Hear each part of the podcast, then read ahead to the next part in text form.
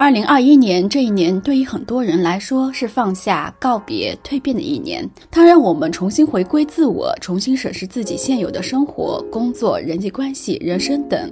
从二零一九年年底到二零二一年，我经历了工作、人际关系、生活习惯的调整。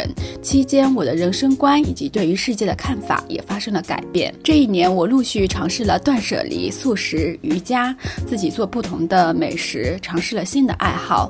同时，我也不断走出舒适圈，和网友分享我的日常生活、人生感悟。今年，我也尝试了直播，勇敢地表达自我。我也试着放慢生活的脚步，学会觉察自己的情绪，处理自己内在的情绪与伤痛。我们学会治愈自己的同时，你会发现，你对外界事物的看法也会改变。很多人可能会想要回到之前的生活，让一切回到所谓正常，但其实我们所过的每一天都不是重复的，也不可能相同。然而，二零二二年对于我们所有人来说，都是一个新周期的开始。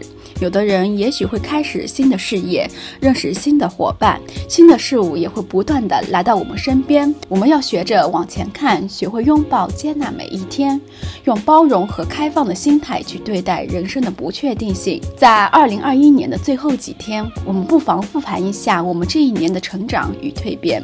无论你经历什么事情，都不要批判自己，学会爱自己，包容自己。我们有的时候对于自己太过于苛刻，习惯在批判与比较之中。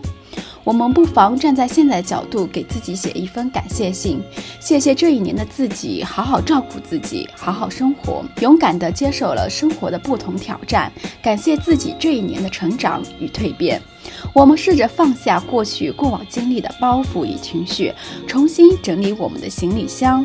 我们的人生就好比一辆列车，人生的旅途中，我们会在不同的站点换乘。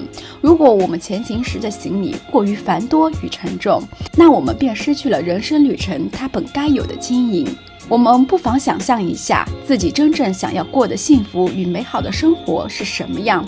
想象自己处在爱、尊重、平等、自由、平和的感觉之中。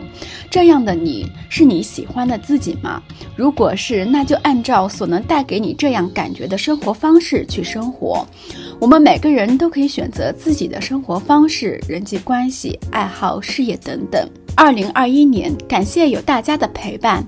不管看到视频的你们在世界的哪个角落，回望来路，相信你们这几年的蜕变是惊人的。